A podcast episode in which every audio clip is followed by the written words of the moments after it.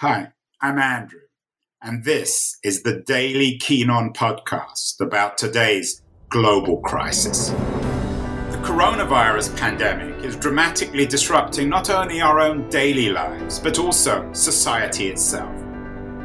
This show features conversations with some of the world's leading thinkers and writers about the deeper economic, political, and technological consequences of the pandemic it's the daily podcast trying to make long term sense out of the chaos of today's global crisis. It's 9 a.m. on the West Coast on April the 22nd, 2020.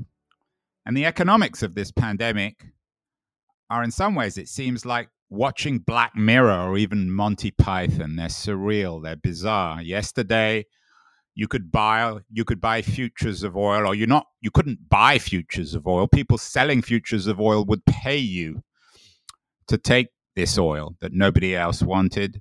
Uh, we've got 22 million people in america unemployed and yet the stock market up until yesterday seemed to be uh, on the rise. In fact i think it's risen more over the last couple of weeks than any other time since the 1970s it's very hard to make sense of what's happened, particularly the $4 trillion bailout that the US government now is throwing at the crisis. One uh, young economic historian who is making sense of all this is Trevor Jackson. He teaches economic history at George uh, Washington University in in in, uh, in DC, and uh, he's the author of an extremely interesting piece in Dissent magazine last week entitled "The Sovereign Fed." Uh, Trevor, is uh, is economics just the uh, a more ac- a, a, more academic uh, version of, of, of a Monty Python uh, episode? Mm. Well, I suppose it depends on the episode. Um, and if I run through the classics, um, Monty Python is more unpredictable, maybe, than economics usually is. But I wouldn't say that it's something that either is purely ideologically inflected or necessarily incomprehensible to outsiders. Um, but I think you're probably speaking of the economics of the moment rather than economics as a discipline. So what's go- so so as I said at the beginning, seems pretty bizarre what's going on. On the one hand, um, everyone's losing their job. The the the economy and, and everyone would agree with this is in complete meltdown. And yet two other things are happening simultaneously. Firstly, the stock market seems to be doing quite well. So some people are making huge amounts of money. And secondly, the government has suddenly discovered four or five or six trillion dollars uh, in in bailout money in support money, which we were told for generations never existed. So so what's going on? Well, um, I mean, both of those are related to the same thing, which is to say that uh, the financial economy, which is um, one in which banks and para-bank institutions borrow from each other, lend to each other, buy assets, uh, the financial economy has been saved. The Federal Reserve has set up nine different credit facilities. They have committed uh, truly astonishing amount of money to supporting essentially every credit market on earth, not just in the United States, but writ large. And they've extended as- access to dollars to central banks around the world. Um, they've done things that have never been done before that nobody entirely knew that they could do. And what all of that has done is ensure that banks and things that are like banks continue to have access to dollars, which they can lend they feel they will continue to have access to dollars, so they feel safe enough to lend. And with that lending comes the ability to buy assets. And one thing that the Federal Reserve has been doing is supporting asset prices. So when they're doing what they call quantitative easing, they're buying assets or they're buying government debt. They're buying corporate debt now. And so what that means is by buying those things, just basic supply and demand, they are driving up the price of those. And so if you own the remaining ones, the price of them are going up. Um, and so what that means is that for owners of capital and owners of assets, uh, and particularly if you are living from income from those assets, you're probably doing fine. Um, but if you're living from wages, less so. The Federal Reserve is not paying wages Right? The wage economy, what economists call the real economy, has it isn't that it hasn't gotten bailed out because there are elements of the CARES Act that are directed to that, but it is not a direct beneficiary of financial economy bailouts, which is what the Federal Reserve has been doing. So your piece in Dissent has this wonderful subtitle. It's called The Sovereign Fed, and it says, in terms of crisis governance, the United States is not a country with a central bank. It's a central bank with a country. Uh, sounds as if that could have been written by Marx. Uh, in, in, very simple terms, for our audience, Trevor, who aren't all academic uh, economic historians, uh, what is the Fed? um, well, before I tell you that, I should tell you that the the line there is a paraphrase of a quote that's usually attributed to the Comte de Mirabeau, who was a French nobleman, and he said about Prussia that it wasn't a country with an army, but an army with a country, um, right. and that's always stuck with me. He may never have said it. You know, most historical quotes are made up. Yeah, well, um, yours is even better. I think. Um, so, what is the Federal Reserve? Uh, the Federal Reserve is the very peculiar hybrid uh, central bank that the United States has. So, central banks are kind of an amazing institution. Um, you know, not every country in the world collects taxes. Kuwait doesn't. Not every country in the world has an army. Uh, Costa Rica doesn't. But every country in the world has a central bank. And almost all central banks behave in more or less the same way. And their lineage, which I'm happy to talk about at excruciating length, uh, their lineage goes back to the 18th century. Um, but the Federal Reserve is a weird variant on that. So it's the economic backstop for the country. The Federal it's, it's is it would it be fair to say that it's doing it today, throwing all this money at a crisis, acting as the backstop? The the in contrast to President Trump, the the buck certainly stops with the Fed. Um, is isn't it doing exactly what it's supposed to do? It is, yes. So the Fed's job, uh, in fact, legally, it has a dual mandate, which is to deliver price stability, meaning not inflation, not deflation. Uh, usually that means a rule of aiming for about 2 to 3% steady inflation year after year. Um, and it, is, it has a legal mandate since the Humphrey Hawkins Act of 1978 to deliver full employment. And so its job is to manage the price level and the money supply in order to achieve that mandate. Um, and every central bank usually has a mandate to deliver price stability. The the employment aspect is relatively unusual. And they do that through managing the supply and the cost of money. Uh, so they are a monetary authority rather than a so they're the ones who authority. decide how many dollars get printed, right? Exactly. Yeah. And they can print as many as they want. Yes. Yes. That's not and the decision. And and the, but the decision to throw this four or five or six trillion dollars, however much it turns out to be, at the crisis. Um, that can be done without the approval of, of Congress, without without without the president. So an interesting thing about central banks in general and the Federal Reserve in particular is that they are specifically intended to be insulated from politics. They are politically independent, which means they are not directly elected. They're not directly accountable to voters. Now, the Fed chair uh, is appointed by the president and confirmed by the Senate, but they don't get replaced in new presidential terms. They are supposed to not be responsive to democracy. And the reason for that is most central bankers and economists who study central bankers, and there's a lot of overlap, of course, between the two, think that if a central bank is responsive to voters, then politicians will pressure central bankers to make bad decisions in the short term in order to win elections.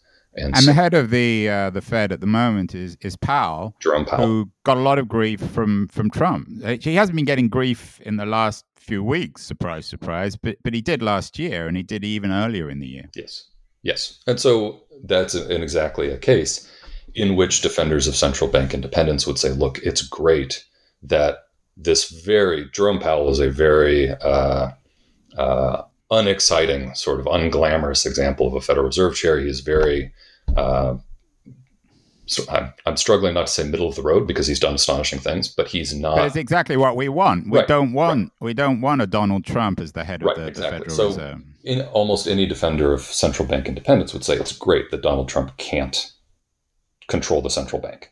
And we have seen many examples in the last couple of years of right wing autocrats threatening central bank independence um, and trying to use the powers of their central banks to achieve their domestic political goals.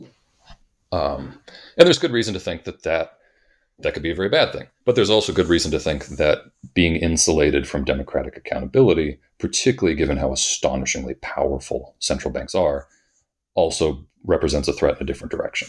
Um, And that's the core of your argument. is That we're essentially being ruled by the Fed, but we don't elect the Fed, right? right. And in part, we're being ruled by the Fed because Congress is so dysfunctional that Congress isn't able or willing to exercise very much uh, authority and oversight over the Fed. Um, you know, the Fed is a delegated institution. Congress can be its boss, but Congress doesn't and hasn't for quite some time um, exercised very much uh, supervision over the Fed, and the Fed is uh, has an enormous amount of scope to interpret how its mandates are achieved, how its rules are constructed, what exceptions to those rules exist, how the rules can be changed. If you look right now at any of the uh, press releases from the Federal Reserve on their website, what you'll find is a list of saying the Fed has changed this rule. The Fed has adjusted the timing for this rule. The Fed has redefined a rule. They have a lot of capacity to do that. Well, they're the judge and the jury. They can do anything they like. Well, it, you know, it's possible that, and and anybody who works for the Fed would say they have to follow a set of rules, and if they don't, they can be sued, and Congress can call them to task. But that requires several other mechanisms of American democracy to be functioning, and they hadn't been functioning particularly well before 2020, and I think now, especially, that dysfunction is such that the Fed can act so swiftly and so with so much concentration and precision that their discretion is almost unbounded, even though that isn't institutionally or legally the way that it's supposed to be functioning. So here's the, the four or the five trillion dollar question, Trevor. They've found this money, which I means they're essentially printing it. Um, two, well, two questions on that. Where'd they get it from? And secondly, how can we? My understanding as a as a non-economic historian is that if you suddenly decide to print money, which is what the Fed is doing, that creates massive inflation because suddenly the value of money gets lower and lower as you put more and more into the system. Well, uh, the answer to where they're getting it from is that they are the monetary authority. They can print as much as they like. And because the United States controls its own currency, borrows in its own currency, um, it has wide latitude to create, uh, well, to create money, to expand the monetary stock. And this isn't, you know, we're saying printing money. We shouldn't imagine that they are literally printing money, uh, which is something that the Bureau of Engraving and Printing does. Um, instead, this is all electronic accounts, right? And they can expand their balance sheet more or less. I mean, I don't. I, I hesitate to say infinity, but they have announced infinite quantitative easing. So maybe infinity really is a, a meaningful concept here. Um, Right. You you have a term uh, QE infinity Right. in your in your piece Right, as they well, which I think is quite clever. They Well, scary as well. they did four rounds of QE after the 2008 crisis, um, and all of them combined are dwarfed by what they're doing now. So, will that produce inflation? Um, the answer appears to be no. Now, under normal circumstances, you're probably right that producing more money will produce more inflation. Uh, I mean, that's just a basic kind of quantity theory of money that most economists would agree with. But the thing about money is that people spend it, right? And I think we can agree. Um, and I think that at the moment, that's exactly what people are not doing. Whether because they have lost jobs, they fear losing their jobs, they fear a return of the pandemic. Um, you know, I think it's safe to say that most people are worried about the future, and so are likely to save rather than spend. And at a at an extreme level, which I think clearly we are in, um, that suggests that the Federal Reserve can print a lot of money and it will not have an inflationary effect because people prefer to hold it rather than to put it in circulation, which would cause an increase in prices.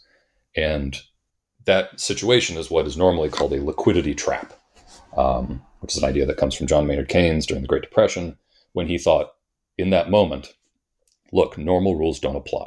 We are in a spectacular crisis. That means we can do unconventional things. And we shouldn't be worried about inflation because people are going to hold this money or or at least are going to spend a smaller proportion of it than would normally be the case. And that had even been true since the 2008 crisis. I mean, we uh, before 2020, and uh, you can see this very much in the work of the historian Adam Tooze, we would have thought that doing four and a half trillion dollars of quantitative easing, which is what the Federal Reserve did after the 2008 crisis, we would have thought that that would cause inflation. But of course, it didn't.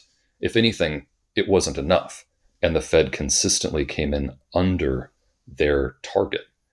So that suggests that you know, we've had a decade in which um, people have been worried about the future and have been either not spending or doing more saving than they would otherwise. Are we then flirting with the, the Japanese virus, the deflationary virus, which has wrecked the, the Japanese economy now for a couple of generations? I think that is much more likely. Um, I think that Japan in the 1990s has, in some ways, been an image of the US and Western Europe in the 2000s.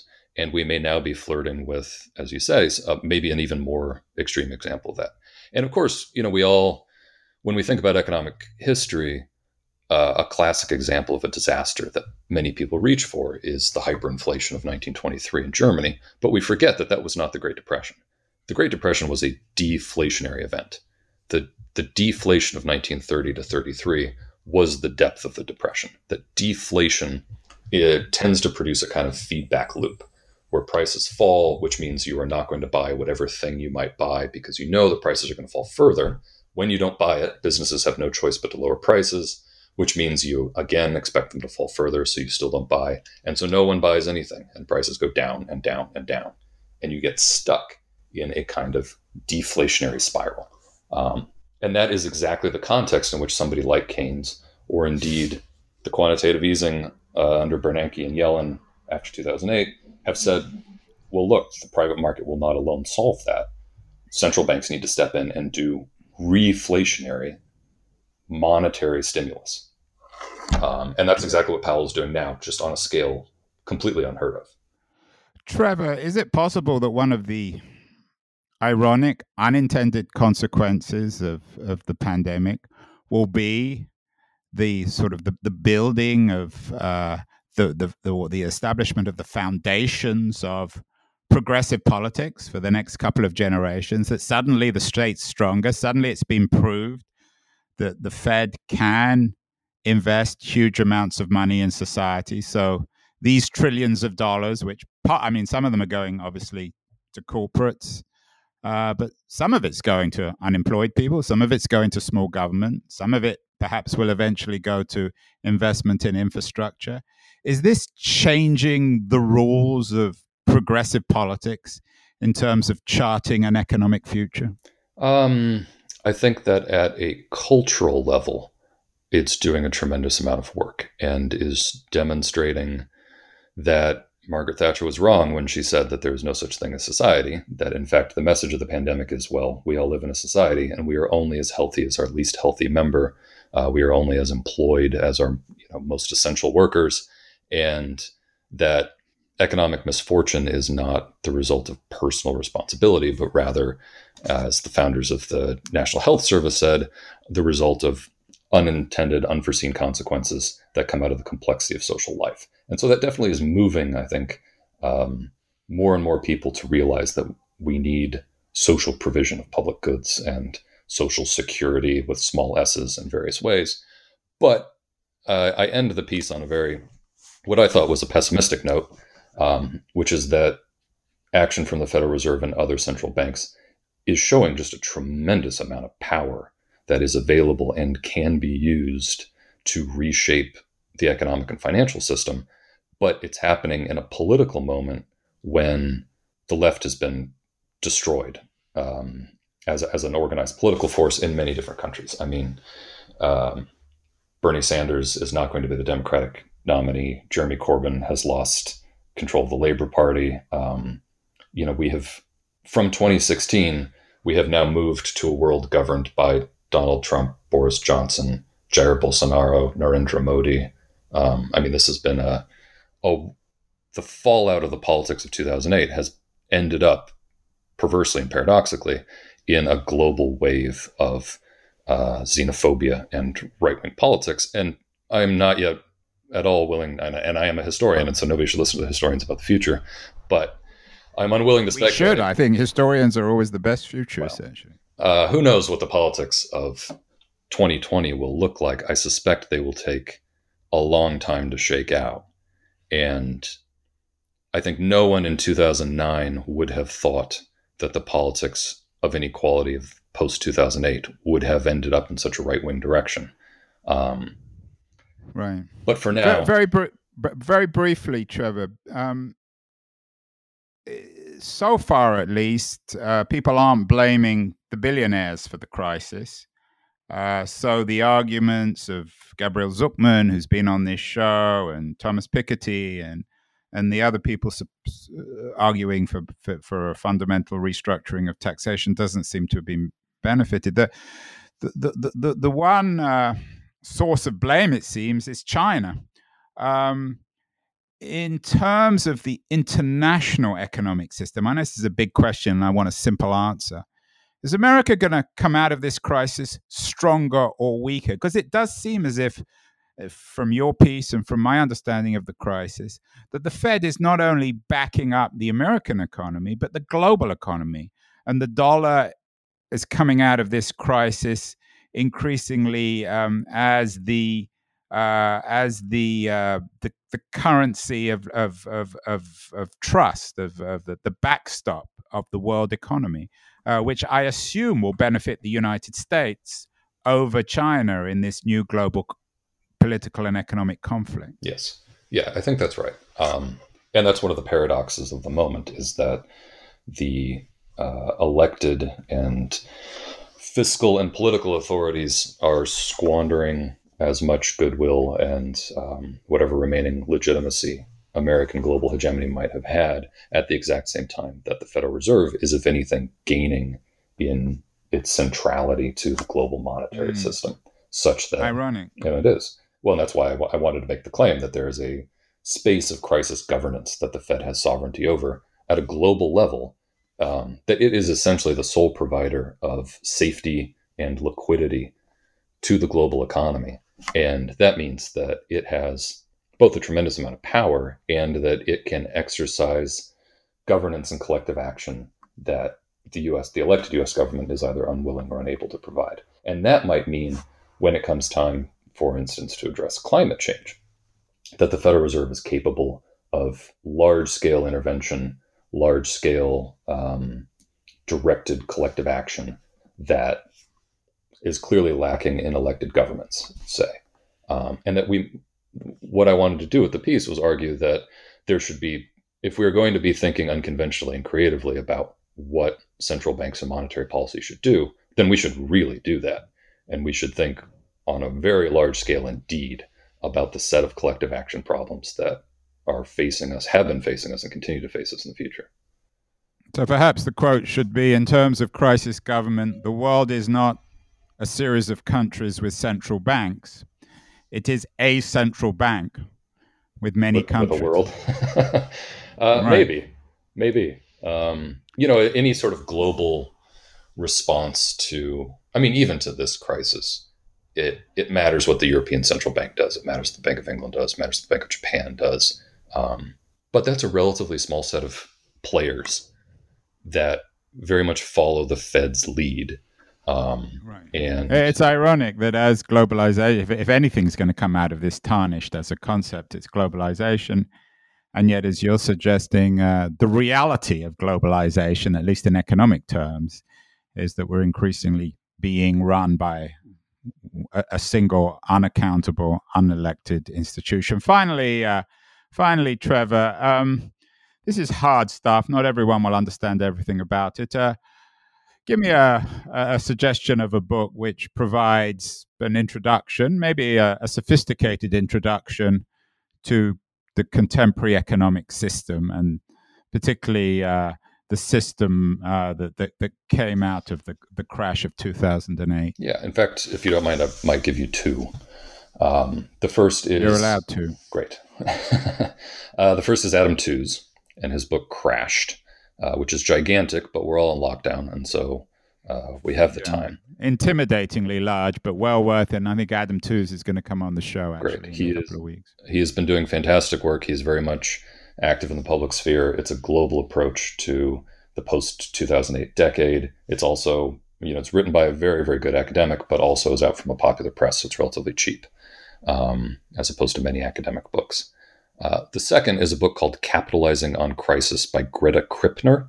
That's Krippner with a K, who is a professor at the University of Michigan. And this is almost the exact opposite, which is to say, it's very short. It's about 150 pages and I think is a very lucid, clear, and compelling account of how the financial system has developed really since the 1970s, how it's worked, um, who governs it, where its vulnerabilities lie. And so I think that you say an introduction, I would say that Krippner's Capitalizing on Crisis is a great introduction. And then Tooze's book is the best account of the last decade of the international economic system.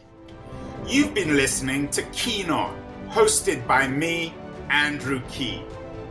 Make sure to join us the rest of this season as we explore how to fix capitalism. Make sure to visit us at lithub.com, where you can subscribe to the show in iTunes, Stitcher, Spotify, or wherever you listen to your podcasts. While you're at it, if you enjoyed what you heard, we'd appreciate a rating on iTunes. Or if you'd simply tell a friend about the show, that would also help too. Today's episode was produced and edited by Justin Alvarez and the team at LitHub Radio. See you next week, and thanks so much for listening.